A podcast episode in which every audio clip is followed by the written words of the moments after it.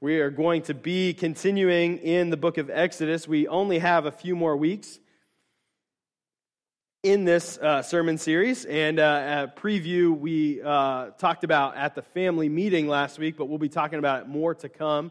Uh, after the book of Exodus, we're going to be looking at uh, daily liturgies of life. What does it mean to worship God on a daily basis together as a church? And we're going to be walking through something uh, together, providing some materials for you, but also walking through that on Sunday morning uh, on a, a, a uh, various uh, ways of looking at what does it look like for us to have a rhythm of worship in our life. Um, and so I'm really excited about that. That's coming, and we'll be talking a lot more about that as we get closer to that. But today we are in the book of Exodus. All right. How's that coffee situation? Anyone get coffee yet? Is it? Oh, it's up. Look at that. So if you want to sneak out and get coffee now, that's all right. Just not all at the same time. Finnegan, first one out. Look at that. Does he need coffee? Anyone think that he needs coffee? Very concerned. All right. Um, well, actually, you know what? This is great. This is a great illustration, actually, for where we're going this morning. Have you ever heard of this thing called the marshmallow test? This is a psychological experiment, um, and uh, it was performed uh, a while ago, and uh, uh, really about the idea of studying how willpower affects lifelong success. Now, there's actually a bunch of new studies around this and questioning some of the results and, and walking through some of those things and how predictive can this be about success later in life. Uh, but that's not what I want to talk about this morning. I want to talk about what the actual marshmallow experiment is, right? So, what this is, is this a study that was done. It was done with, I think, four year olds, and they were brought in, and you were, they were given a marshmallow and sat down and said, Okay, I'm going to leave, and you have this marshmallow here. You can eat it right now if you want. But if you wait, I'm going to leave the room, and when I come back, if you wait and it's still here when I come back, you get two marshmallows. And the question was could a four year old wait to eat a marshmallow? Or could you wait to get coffee? Right? Same, same thing. Now, I'm not promising double coffee afterwards, though if there's some left over, you can fill up double coffee afterwards. John taking off too. Look at that. Everyone's taking off, getting coffee. No, that's great. But the question is can you wait? Can you delay gratification? Now, the story we're going to look at today is not a cosmic marshmallow test. As we'll see, the motives are different, but also so are the stakes. We're not talking about marshmallows here. But the reality is, we're going to see a situation in which Israel is facing having to wait. And they're not very good at waiting. Because what they're waiting for is worship. And when it comes to worship, we cannot delay gratification. We are going to worship. If we were to do a worship test and have to wait, we would all instantly fail because you're always worshiping something. You're always worshiping something.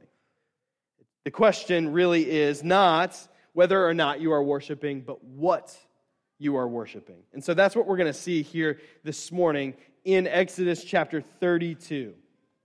So we're just going to walk through this story together.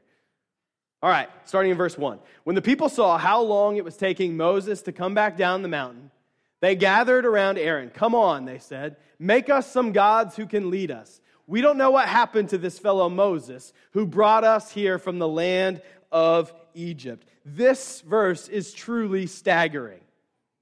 We don't know what happened to this Moses guy who brought us out of the land of Egypt. Now, to understand how staggering this is, you need to remember the actual story. Right? Rem- remember what they have been through. Israel is in Egypt for 400 years. They are enslaved for 400 years. They are waiting on redemption. They are groaning for God to show up. And when God finally does show up, right? He shows up miraculously. These people gathered here right now with Aaron, they have seen God's deliverance. Remember, God delivered them through 10 plagues on the people of Egypt. Plagues going specifically after the gods of Egypt, saying, Your gods are no gods at all. They crossed the sea and watched the Egyptian army be destroyed. They walked across on dry land, and then the Egyptian army was destroyed by the water. When they didn't have food to eat, God showed up and gave them manna, bread from heaven. And then, when they were still hungry and wanted meat, God gave them quail to eat. They were thirsty, and God had Moses strike a rock, and water came out. They have seen miracles. And then they see God descend upon the mountain. This is what had just happened, right? Exodus 19. Moses led them out from the camp to meet with God, and they stood at the foot of the mountain. All of Mount Sinai was covered with smoke because the Lord had descended on it in the form of fire. The smoke billowed into the sky like smoke from a brick kiln, and the whole mountain shook violently. As the blast of the ram's horn grew louder and louder, Moses spoke, and God thundered his reply. The Lord came down on the top of, the, of Mount Sinai and called Moses to the top of the mountain. So Moses climbed the mountain. They have seen God descend on the mountain right above them. And then they're given the law. And after they're given the law, Moses reads the law to them, and he took the book of the covenant and read it aloud to the people. Again, they all responded, We will do everything the Lord has commanded, we will obey. And after that, Moses ascends back up to the mountain to receive more instruction, all the instruction that we've been talking about with the tabernacle and all these pieces, right? Then Moses climbed up the mountain, and the cloud covered it. And the glory of the Lord settled down on Mount Sinai, and the cloud covered it for six days. On the seventh day, the Lord called to Moses from inside the cloud. To the Israelites at the foot of the mountain, the glory of the Lord appeared at the summit like a consuming fire. Then Moses disappeared into the cloud as he climbed higher up, up the mountain. He remained on the mountain 40 days and 40 nights. So, you waited 400 years to be delivered. God delivered you miraculously to be his special possession. He will be your God and you will be his people. You've seen him descend on the mountain. You can actually still see him in fire at the summit. And Moses has gone for 40 days. And you're like, yeah, let, make us some gods to lead us. Do you see how staggering this is? This is staggering.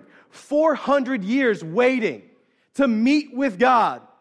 And he's right here, and Moses is gone for 40 days, and Israel's like, I've had enough. I can't wait any longer. Make us some gods. Now, before we're too harsh on Israel, what do we do when we have to wait? And not about waiting 400 years, because none of us have lived 400 years, right? But we have to wait. And what do we do in our waiting? What about if you're waiting on justice? Waiting. God, you promise that you will show up, that your strong right arm will break the arm of the wicked, that you will work for justice, and I'm just waiting. And I haven't experienced it. What if you suffer from chronic pain? From physical pain, mental pain, emotional pain, from loneliness, and you're waiting on relief and it won't come. What if you're waiting on satisfaction? I feel unsatisfied by life. Life is hard, and I don't feel when I wake up in the morning that it's going to be a good day, and I'm just waiting on satisfaction. Or waiting on a relationship, intimacy, sex, marriage, family, waiting, waiting, and struggling to live in accordance with what God has declared, either in waiting or in experiencing desires that fall outside of what God says is the ideal for creation. And I'm waiting. What do I do? How do I wait for this? And in the waiting, sometimes we feel, I can't wait any longer. We kind of think of life, don't we, when we're waiting, like a cosmic version of the marshmallow test, except a lot crueler. You say, wait for heaven. Wait for this. I promise I will show up and wait. Wait for me. And we say, God, I'm tired of waiting. Where are you? You don't show up. The church doesn't show up. My friends don't show up. You know what? I'll take my chances with the marshmallow I can see and not with the one I can't see. I'm going to take the chance because I can see it in front of me. So, so before we get too harsh with Israel, let's look inwardly. Are we not in the same position? Where we are waiting on something and we can see it right in front of us, so we'll take that rather than wait on something else. The question is all right, Israel wants them to do this, right? Israel's like, Aaron, come on, make us some gods. Now, right, Aaron's going to show up and be like, guys, come on. Do you see the fire on up above? Do you remember that you said, I will obey everything that you commanded? And what's the first command? Have no other gods. Like, we're going to break number one and number two by making a graven image right away. Come on, guys. Aaron's going to rebuke them, right? Well, not exactly. So Aaron said, Take the gold rings from the ears of your wives and sons and daughters and bring them to me. All the people took the gold rings from their ears and brought them to Aaron. Then Aaron took the gold, melted it down, and molded it into the shape of a calf. When the people saw it, they exclaimed, O Israel, these are the gods who brought you out of the land of Egypt. Aaron saw how excited the people were, so he built an altar in front of the calf. Then he announced, Tomorrow will be a festival to the Lord. The people got up early the next morning to sacrifice burnt offerings and peace offerings. After this, they celebrated with feasting and drinking, and they indulged in pagan revelry. There's a lot of things to note here as we walk through this text. First of all, remember what we talked about last week? What did we talk about last week? crafting with purpose because you were crafted with purpose. And Aaron takes that gift from God in crafting to make a God. The irony is huge. He's crafting with purpose, not to the glory of God, but to make other gods. And he makes this new God, and Israel says, These are the gods who brought you out of the land of Egypt. And they decide we're going to celebrate with a feast. Friends, be careful. Not all excitement and celebration is good.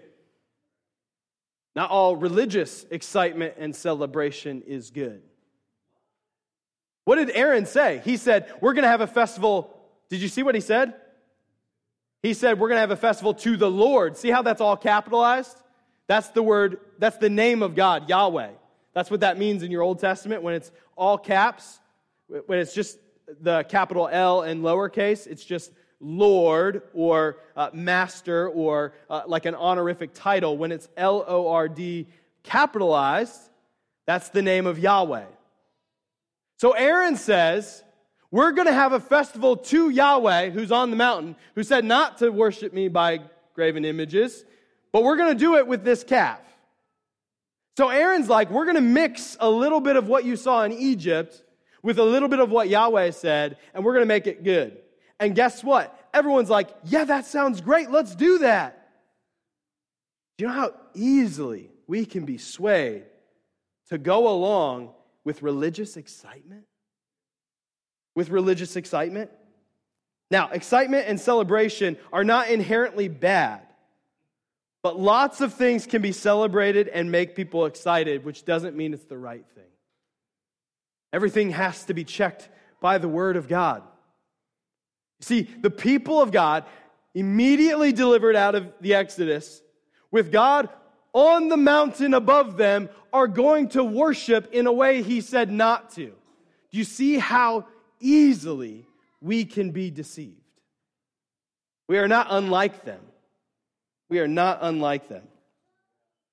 Now, the idolatry and sin, they participate in this festival. There's eating and drinking and pagan revelry. This, uh, that, that section, this section is referred to by Paul in 1 Corinthians. Um, and if you know anything about Corinth and what was going on there, it's not, not great. And Paul's saying, don't be like these folks. Also, not great. This is, uh, this is not a, this is a, a, a not, not a uh, kid friendly celebration going on, right? This is not good. This is not good for the people of God.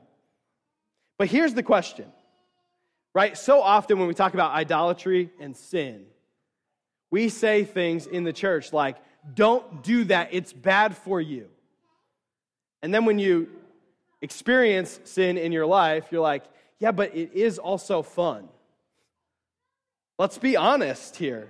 Sometimes sin and idolatry brings joy and excitement and fun. There's no use denying reality, saying sin is terrible and no fun. No, no, no, it is. But it's only enjoyable really in the short term. We're not commanded to do it because it's not fun, right? There's other reasons we're commanded not to do it. So to deny reality doesn't help us any, right? Donuts taste great, but if you consume them constantly, they will kill you and will make you miserable, right? Sin kind of works that way. It might taste great in the moment, but eventually it will kill you. Eventually. But in the moment, that's not what you're going to experience. So to say otherwise probably denies reality. Idols work that way, right? They convince us that this thing is good for you and we can commit to it long term.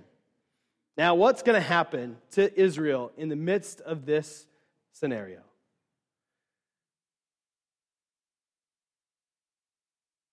The Lord told Moses, Quick, go down the mountain. Your people, whom you brought from the land of Egypt, have corrupted themselves. You notice the switch in which how God is talking to Moses? The people I brought up out from Egypt, right? What did they say? These gods delivered us. Moses, who delivered us out of Egypt, the Lord is simply speaking in the same way that Israel is speaking. Oh, you want to know who? Oh, oh you think these guys delivered? All right, go ahead, go ahead. Let's see how that works out. They have corrupted themselves. How quickly they have turned away from the way I commanded them to live. They have melted down gold and made a calf, and they have bowed down and sacrificed to it. They are saying, These are your gods, O Israel, who brought you out of the land of Egypt. Then the Lord said, I have seen how stubborn and rebellious these people are. Now leave me alone so my fierce anger can blaze against them, and I will destroy them. Then I will make you, Moses, into a great nation. But Moses tried to pacify the Lord his God. O Lord, he said, why are you so angry with your own people, whom you brought from the land of Egypt with such great power and such a strong hand? See the way in which Moses is switching this to say, No, no, no, Lord. I know that they are stubborn. I know that they are sinful, but you brought them out into this land. Why let the Egyptians say their God rescued them with the evil intention of slaughtering them in the mountains and wiping them from the face of the earth. Turn away from your fierce anger. Change your mind about this terrible disaster you have threatened against your people. Remember your servants, Abraham, Isaac, and Jacob. You bound yourself with an oath to them, saying, I will make your descendants as numerous as the stars of heaven, and I will give them all this land that I have promised to your descendants, and they will possess it forever. So the Lord changed his mind about the terrible disaster he had threatened to bring on his people. What's going on here? Well, first of all, the response of the Lord immediately is the righteous response to idolatry. He's going to consume them. He's an all consuming fire. He is holy. They have corrupted themselves by disobeying his very direct command immediately after he saved them. The righteous response is judgment. And yet, Moses stands in the place of a mediator for them. Moses steps in and says something to the Lord. And it says that the Lord changed his mind. Now, what does that mean? How are we to understand that? Remember the whole scope of Exodus. Remember the whole scope of Scripture. How are we to understand what does it mean that God changed his mind? Well, there's a few things that we can say. First of all, we can say that all language about God is an accommodation. Meaning, when we say, How long, O Lord, or wake up, or speak of God's eyes or hands or feet, he's a spiritual being. He doesn't have eyes or hands or feet, right? We're speaking in language that we as finite humans can understand. All of the scripture does this. So if God declares, This deserves judgment, and I will bring judgment upon it, and then doesn't bring judgment after Moses' intercession, how are we to understand that in any meaningful way with language except by saying that God changed his mind? Now, not in the sense that you and I change our minds as ones who don't know the future and are not sovereign over it. Remember the promise that God gave to Moses. He said, or sorry, the promise that God gave to Abraham when he's talking about the land. He says, the people are going to be enslaved for 400 years. Before it happened, God already knew what was going to happen. The story of the scriptures is that God is sovereign over all things. Proverbs says the lot is cast in the lap, but the decision is of the Lord. Right? The lot, meaning rolling the dice. The decision is the Lord's in the most random event possible, rolling dice. And yet, it also declares that our prayers, just like Moses's in this Moses's. That's hard to say. Just like Moses's, in this instance, are heard, really heard, and really effective. They're not just going through the motions like some sort of robotic fate. That's not how it works. This is a mysterious tension in the scriptures. So is the Trinity. And what we do when we try to over explain one of these things is to fall into some heresy. Right? We don't want to do that. So, we can't over explain this mystery. God is sovereign over all things, and yet Moses' intercession is very real. How does that work out? I don't know. You can ask him when you get there. Because I just am telling you, this is how the story reads. Like it's just there. God is sovereign over the whole thing. He knows exactly what he's doing, right? He tells Moses, I'm going to harden Pharaoh's heart. And then also it says in the scriptures that Pharaoh hardened his heart. Which is it? Did you harden it or did he harden it? Yes. That's it. Yes, it's there. I don't know how that tension works out. We're not told those details. The secret things belong to the Lord, the things that He has revealed belong to us. And so, we're simply trying to, to, to be faithful to what this says. So let us not use this, let us not use this passage to say things like God is open to the future and uh, unknown possibilities. Unknown to you, yes, but not to Him. That's not how He works. Also, let's not miss the point. The point that this text is making is not on this uh, detailed theological discussion about how God works and his will and all these things. The point is wow. God is not capricious. He does not just show up in some uh, uh, tyrant way where he is just going to burn them up for no reason. No, God is holy and also, God is insanely merciful. The point that we should take from this is Lord, why would you not burn them up? They immediately disobeyed. You did everything for them. You are literally present with them. What more could they want? And yet they still disobey. Why are you not going to start over? Isn't that the same thing we could say in the garden? You have everything. Why not start over? Why, like, why, why do this whole process of redemption? How is this going to work out? God's mercy is what we should see from this. He changes his mind. Now, the rest of this story brings in another tension point, though. God changes his mind from this disaster, and yet, still doesn't end super well for Israel here. So, what are we to make of this? Let's, let's hear the story, and then we'll talk about what to make of this. Moses turned and went down the mountain. He held in his hands the two stone tablets inscribed with the terms of the covenant. They were inscribed on both sides, front and back. Now, remember here also, when Moses intercedes, he does not see what's happening. He can't see. God can see. So God says, This is what's happening. And Moses is like, Whoa, whoa, whoa, whoa, wait, wait a minute. Now, now wait till Moses sees what's happening. Right? These tablets were God's work. The words on them were written by God himself. When Joshua heard the boisterous noise of the people shouting below him, he exclaimed to Moses, It sounds like war in the camp. But Moses replied, No, it's not a shout of victory, nor the wailing of defeat. I hear the sound of a celebration. When they came near to the camp, Moses saw the calf and the dancing, and he burned with anger. He threw the stone tablets to the ground, smashing them at the foot of the mountain. They were written by God. Threw them down. He took the calf they had made and burned it. Then he ground it into powder, threw it in the water, and forced the people to drink it. Finally, he turned to Aaron and demanded, What did these people do to you to make you bring such terrible sin upon them? Right? He's like, Aaron, did they tie you up? Like, did you have to make a hostage video? Like, what happened? How did this happen?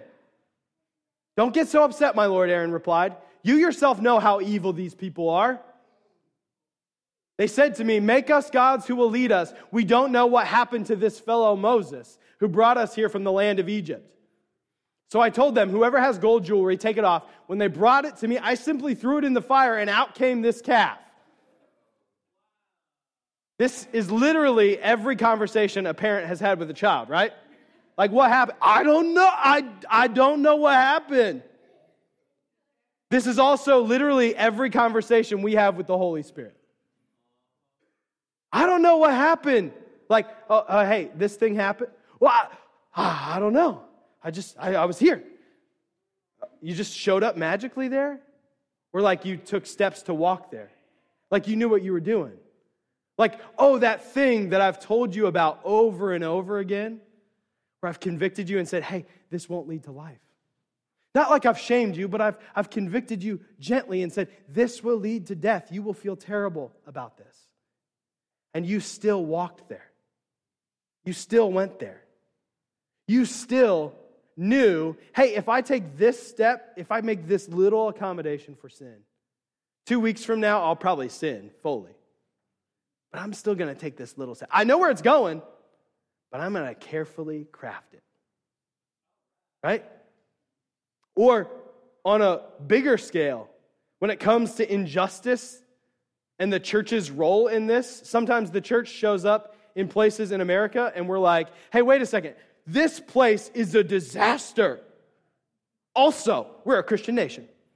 It's like, wait, wait, wait. excuse me. Let me, let me just get this right. You want to claim this part of it and say this part of it's none of you? Ah, I don't know. Maybe you've carefully crafted this thing. Maybe you didn't just throw it in the fire and it came out a calf. Maybe we should spend less time yelling and critiquing the culture and more time in repentance and on our face because we've carefully crafted this very thing. And when you get it in its raw form, it doesn't look very pretty, does it? It doesn't look like we wanted it to look. And sometimes we have to taste the bitterness of that idolatry in order to know that it is not the sweetness of the Lord. Moses saw that Aaron had let the people get completely out of control, much to the amusement of their enemies. So he stood at the entrance of the camp and shouted, All of you who are on the Lord's side, come here and join me. And all the Levites gathered around him. Moses told them, This is what the Lord, the God of Israel, says Each of you take your swords and go back and forth from one end of the camp to the other, kill everyone even your brothers, friends, and neighbors. The Levites obeyed Moses' command, and about 3,000 people died that day. So they didn't kill everyone, right? Because we're, we're talking like there are hundreds of thousands of people, right, gathered here out of the Exodus, right? So, so they didn't kill everyone. But it seems more likely that they killed those who were participating and or leading in this sinful endeavor. Then Moses told the Levites, Today you have ordained yourselves for the service of the Lord, for you obeyed him even though it meant killing your own sons and brothers. Today you have earned a blessing. The next day, Moses said to the people, You have committed a terrible sin, but I will go back up to the Lord on the mountain. Perhaps I will be able to obtain forgiveness for your sin. So Moses returned to the Lord and said, Oh, what a terrible sin these people have committed. They have made gods of gold for themselves. But now, if you will only forgive their sin, but if not, erase my name from the record you have written. But the Lord replied to Moses, No, I will erase the name of everyone who has sinned against me. Now go, lead the people to the place I have told you about. Look, my angel will lead you, lead the way before you. And when I come to call the people to account, I will certainly hold them responsible for their sins. Then the Lord sent a great plague upon the people because they had worshiped the calf Aaron had made. There are consequences for their sin. They have to drink this idol that's been ground up. 3,000 people are killed by the Levites. And according to 1 Corinthians, 23,000 people, Paul says 23,000 people died that day. Now, it could be that it's 23,000 people died from the plague, plus the 3,000. More likely, it's 20,000 people died from the plague, 3,000 died from the Levites. There is very real consequences for their sin. So there is judgment, very really. What about your sin? Sometimes we blame all sorts of things for the bad things going on in our life. Sometimes it's just the consequences for our decisions. You choose idols, and those idols, they're dead. They don't work. They aren't God, and so they let you down, and those have consequences. Now, I need to be clear. I'm not saying that every natural disaster or sickness or thing happening in the world is a direct result of one person's individual sin. That's absolutely not what the scriptures teach. And yet, there is very real consequences in your life for the decisions you make. Sometimes pursuing the immediate gratification thing actually ends up hurting you and ruining things. We all know this, right? We've experienced this in our lives. But the bigger question is the actual unknown question left by this text. The unknown question by this text is what will happen to the promises of God? He says, I'm going to erase all who have sinned against me. Moses says, if you're going to if you're going to wipe everyone out, wipe me out with them. He says, No, I'm not going to do that. I'm still going to deliver them to the land. But there's this tension point, right? Sounds like tension. How are, like, what we really want to hear is Moses go up and say, Lord, would you forgive their sin? And God say, Yes. End of story. There's left a tension here. And the tension is increased because of God's relationship with Israel. Because you're like, wait a second, they were delivered, they immediately sinned and broke the very first commandment and second commandment you gave them. Like, are they gonna just keep doing that? And are you gonna keep forgiving them and bringing some consequences? Or at some point, are you just gonna wipe them out? Like, how's this gonna work? That tension continues throughout the Old Testament. Because throughout the Old Testament, the story is wait, a, wait, wait, wait, do this. No, well, we're going to do this instead, right? Uh, we want a king like everybody else. No, no, no, no, no, I'm your king. No, no, no, we're going to make a king. Okay, well, that's not going to go well. And then all the kings over and over again, they, even the ones that did what was right and pleasing in the sight of God, they add this phrase immediately afterwards, and yet the high places in Israel weren't torn down. That's like idol worship in Israel didn't stop. Wait, wait, they continue in that over and over again? How is this going to be solved? How can God show up with a sinful people? And maybe you are asking not just about Israel, but about you. Maybe you're like, yeah, but but but my life's the same thing. You tell me this, and I just keep doing that. I keep thinking that this thing that I put my hope in will be the answer for my life, and then it's not. And I know I'm supposed to trust you, but I keep not trusting you. I keep running the other way. God, how is that going to be possible? Part of the point of this story, I think, is to show how absurd idolatry is. Right? Because it's really absurd. It is extreme. And yet, it's also what you and I do every time we take our eyes off of Jesus. So, who could possibly be secure in their salvation? Well, only if God's going to show up. Only if God's going to do something else. See what, what Moses, there's a, there's a hint in this story.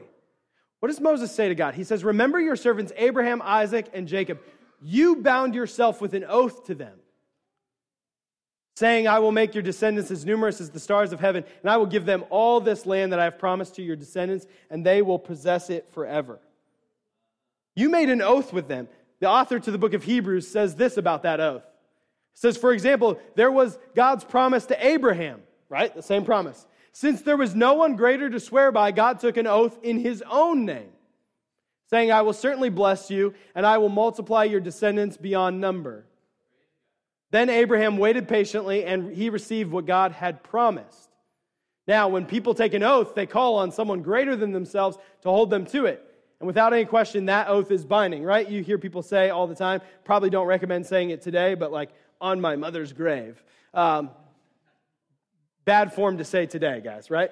But, right, people say things like this, right? Like, I'm swearing on something else greater than me I'm swearing on something else to hold me accountable to something, right? Well, who's God going to swear by? Who's going to hold God accountable? Who could possibly hold God accountable? Is Abraham, is Israel in this situation, are they simply in a place where they have no recourse? You said you were going to do it, but who's going to hold God accountable? God swears by himself. God also bound himself with an oath so that those who have received the promise could be perfectly sure that he would never change his mind. So God has given both his promise and his oath. These two things are unchangeable because it is impossible for God to lie. Therefore, we who have fled to him for refuge can have great confidence as we hope, as we hold to the hope that lies before us. This hope is a strong and trustworthy anchor for our souls. It leads us through the curtain into God's inner sanctuary. This is the very thing we've been talking about for weeks, right? The tabernacle. How are we to find hope that we can enter the presence of God? He says we can have a sure hope because God never lies and he made an oath to himself. Jesus has already gone in there for us. He has become our eternal high priest in the order of Melchizedek.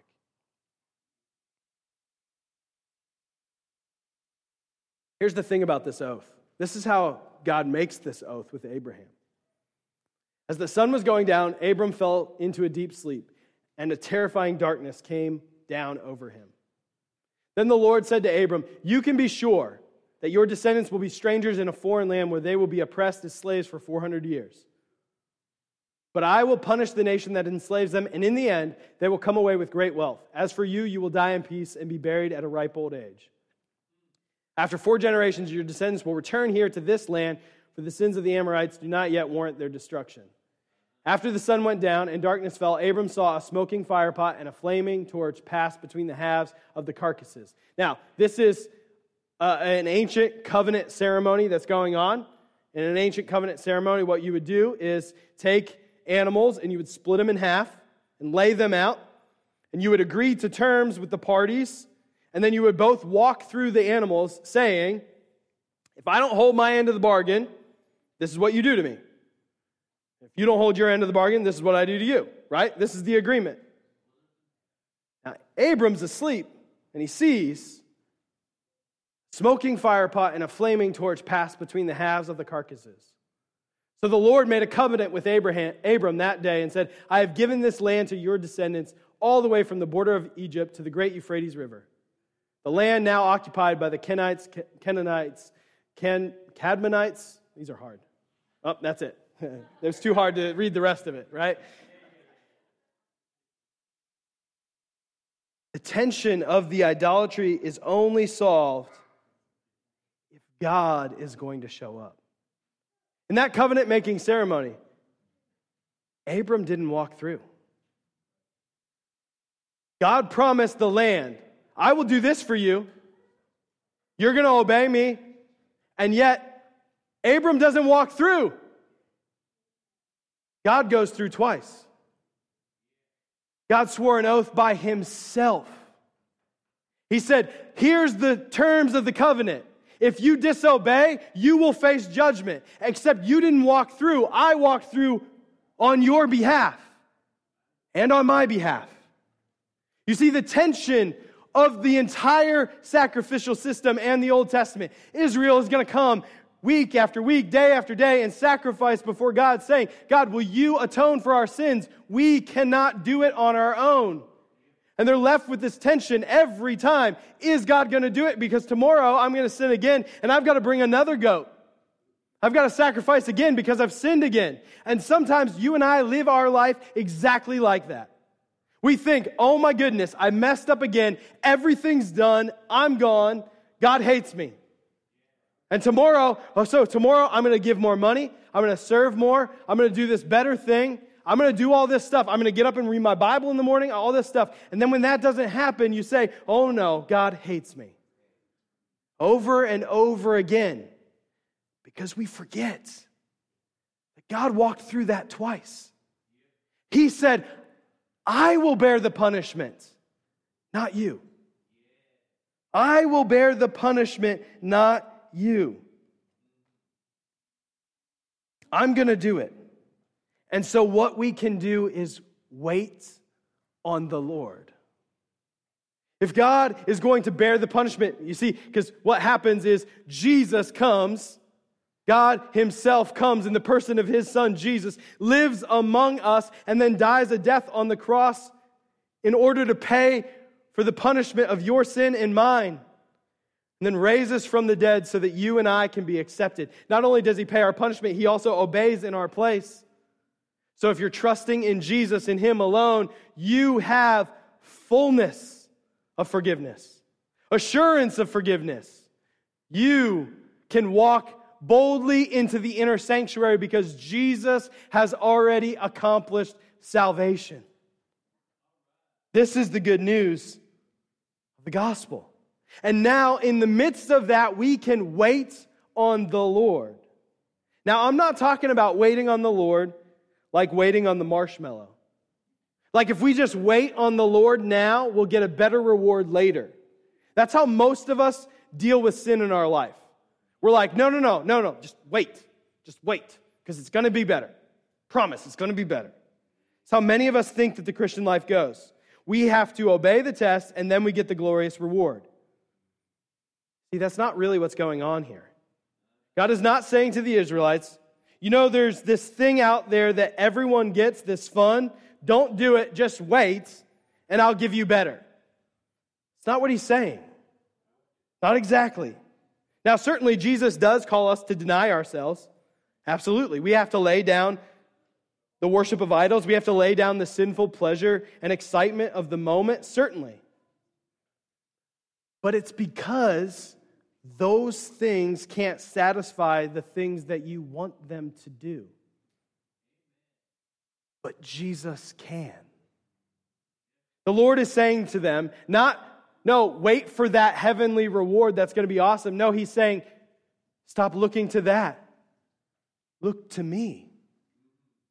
Look to me. Friends, we can actually have it now. Waiting on the Lord isn't just waiting patiently and denying yourself. That's true, yes, but it's more than denying, it's redirecting. It's redirecting our gaze from the allure of idols that will not give what we, they promise and directing it to the Lord Jesus and his matchless grace.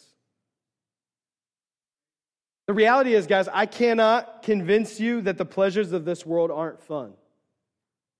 That sin isn't going to meet something that you think you need. I can't convince you of that. What I can do is show you one who made you, who loves you, who sees all of your idolatry and sin, who sees how you disobey immediately when he tells you something, who sees all of that and says, I'll take the punishment for your sin because I love you. I'll be your God. I'll be your all. Don't run the other way because you're fickle. I know you're fickle. That's why I came. So that you could be secure. You see, we have something that Israel didn't have in that moment. The book of Hebrews tells us you have not come to a physical mountain, to a place of flaming fire, darkness, gloom, and whirlwind as the Israelites did at Mount Sinai. For they heard an awesome trumpet blast and a voice so terrible that they begged God to stop speaking. They staggered back under God's command if even an animal touches the mountain, it must be stoned to death. Moses himself was so frightened at the sight that he said, I am terrified and trembling. That's how glorious God is. No, you have not come to that. You have come to Mount Zion to the city of the living God, the heavenly Jerusalem, and to countless thousands of angels in a joyful gathering. This is not the book of Revelation, this is the book of Hebrews, talking to Christians. If you have come to Jesus, you have come to this mountain. You get it now. And what do we get?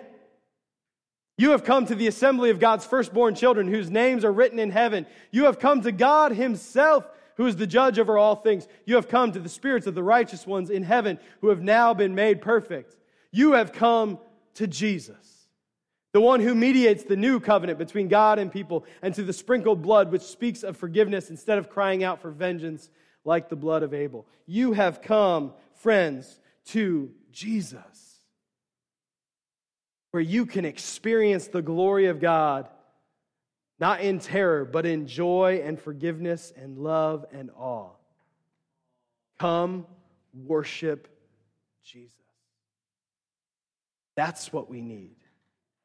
That's the story of this text. And we get it, and we can have it right now. Pray together. Father, we come to you now because although you say that we have come to Mount Zion, Lord, many of us feel like we're not there. We feel like we can't get there. We feel like we're waiting on something. We're running away. We're running towards other things that we think will satisfy. And Lord, we're afraid to come because we are afraid that you hate us. Lord, would you remind us of the gospel? That you have dealt with sin once and for all in Jesus so that we can come boldly into the presence of God. Jesus, remind us of this truth. Awaken our hearts. Help us to connect with you, Lord Jesus. Gain all glory from our worship, God. We pray in Christ's name. Amen. Amen. I invite you guys to stand as we respond and sing and worship together.